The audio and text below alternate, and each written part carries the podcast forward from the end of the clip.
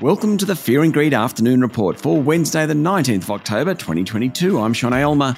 Every afternoon, we've got the five stories that happened today that you need to know about. Let's jump into it. Story number one: the benchmark S&P ASX 200 hit a five-week high of 6,820.5 points around lunchtime today, before closing up at 6,800 points. That was up about 0.3%. The banks were higher, led by National Australia Bank, which rose more than 1%. The exception was Westpac. It fell more than 1%, following news it's interested in acquiring terminal payments business, Tyro. The retailers were mixed. The energy companies were lower, industrials and utilities higher, and the technology stocks were flat. Nickel, copper, and gold miner Chalice Mining was among the best performers, up 5.5%, while lithium plays Core Lithium and Pilbara Minerals jumped 8% and 6.5% respectively. Megaport, after releasing its September quarterly update, dropped more than 20%. Story number two plenty of corporate news around. BHP reported a drop in coal production during the September quarter, but remained upbeat about iron ore. Its share price fell nearly 1%.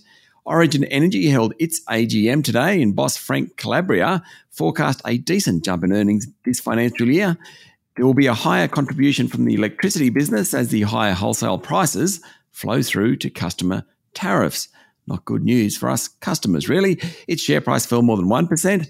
Fund manager Perpetual said clients pulled $1.4 billion from its international managed funds and $300 million from its Australian funds as assets under management fell about 1%. Its share price rose slightly.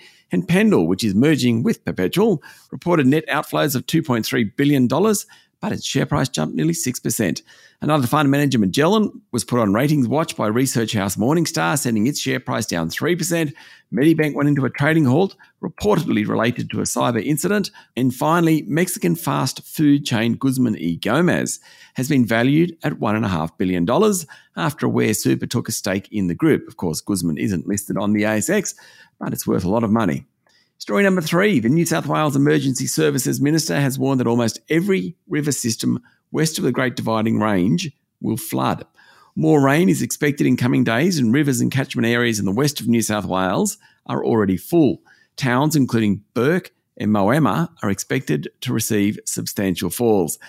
All the rivers west of the Great Divide flow into the Murray River, and it's expected to break its banks within coming days. There are concerns the river's level could exceed the 1993 floods.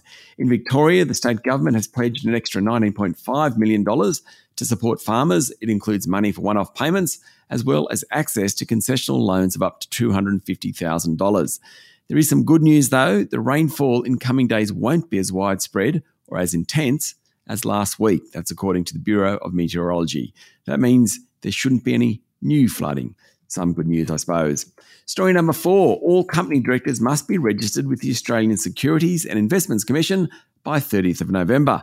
The unique 15 digit identifier will be used by directors and allow regulators to trace directors' relationships with companies over time. The scheme was created to help prevent illegal activity. Director IDs are administered by the Australian Business Registry Services, which is managed by the Tax Office. And finally, story number five politics and policy in the United Kingdom has certainly become a fickle business. With the new Chancellor, that's the fourth in four months, preparing to push through a range of tax hikes and spending cuts in the upcoming budget. A couple of days ago, the UK was preparing to slash taxes, but on Monday, Prime Minister Liz Truss did a massive U turn, scrapping those plans. And today, Chancellor Jeremy Hunt hinted that the budget on October 31 is expected to include tax increases, with banks and oil and gas companies being a target. He said ministers would have to exert tight spending control to prove to financial markets that Britain can bring the deficit under control. Indeed, they will. That's it for the afternoon report for Wednesday, the 19th of October, 2022. Michael Thompson and I will be back tomorrow morning for the Thursday edition of Fear and Greed. I'm Sean Aylmer. Enjoy your evening.